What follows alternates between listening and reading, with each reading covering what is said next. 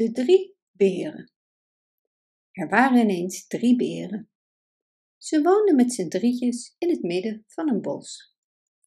Een van de beren was een pietepeuterige, popperige kleine beer. De tweede beer was een middelgrote beer. En de derde beer was een gigantische grote beer. De drie beren aten elke ochtend zelfgemaakte pap. De kleine beer had het uit een kleine kom. De middelgrote beer had het uit een middelgrote kom. De grote beer had het uit een gigantische grote kom. De beren hadden allemaal hun eigen stoel. En vanzelfsprekend had de kleine beer een klein stoeltje. En de middelgrote beer had een stoel van gemiddelde grootte.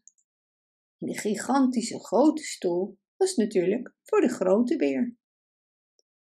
Ze sliepen alle drie ook in een eigen bed. De kleine beer sliep in een klein bed. De middelgrote in een middelgroot bed.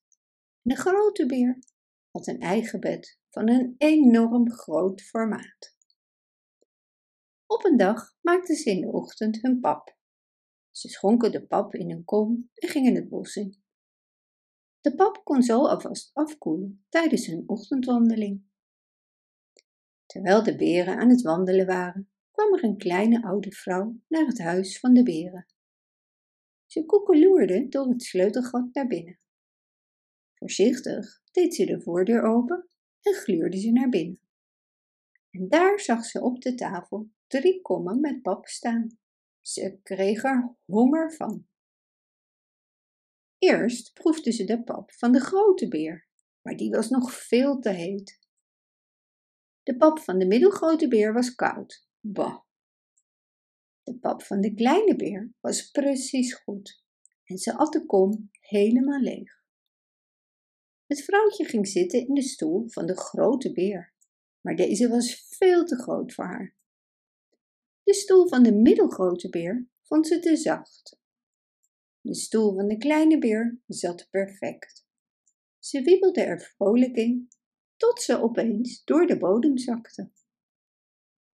Het oude vrouwtje vond daarna de slaapkamer waar drie bedden stonden. Het grote bed vond ze veel te groot en het middelgrote bed ook. Maar het bed van de kleine beer was precies goed.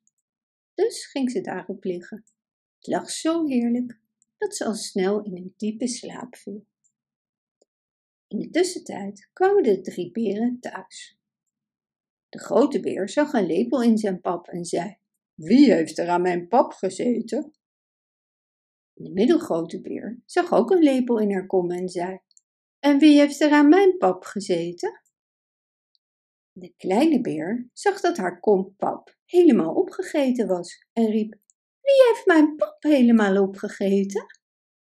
De beren keken om zich heen en zagen dat er iemand in hun stoel had gezeten.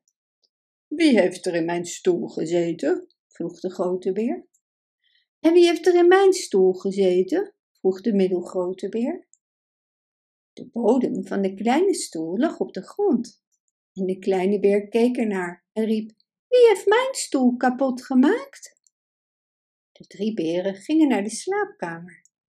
En hier zagen ze dat alle bedden waren gebruikt. En er lag een klein vrouwtje in het kleine bed van de kleine beer. De grote beer brulde: Wie heeft er in mijn bed gelegen?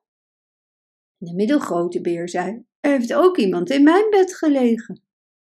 En de kleine beer riep: Er ligt hier iemand in mijn bed. Het oude vrouwtje schrok zo van de stem van de kleine beer dat ze uit het raam sprong en zich uit de voeten maakte.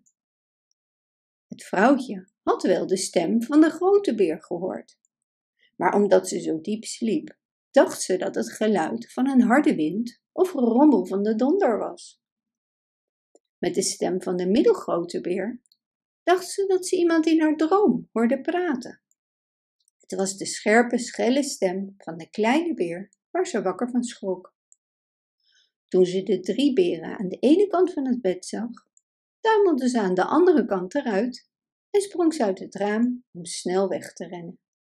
En de beren hebben haar daarna nooit meer gezien. Bedankt voor het luisteren.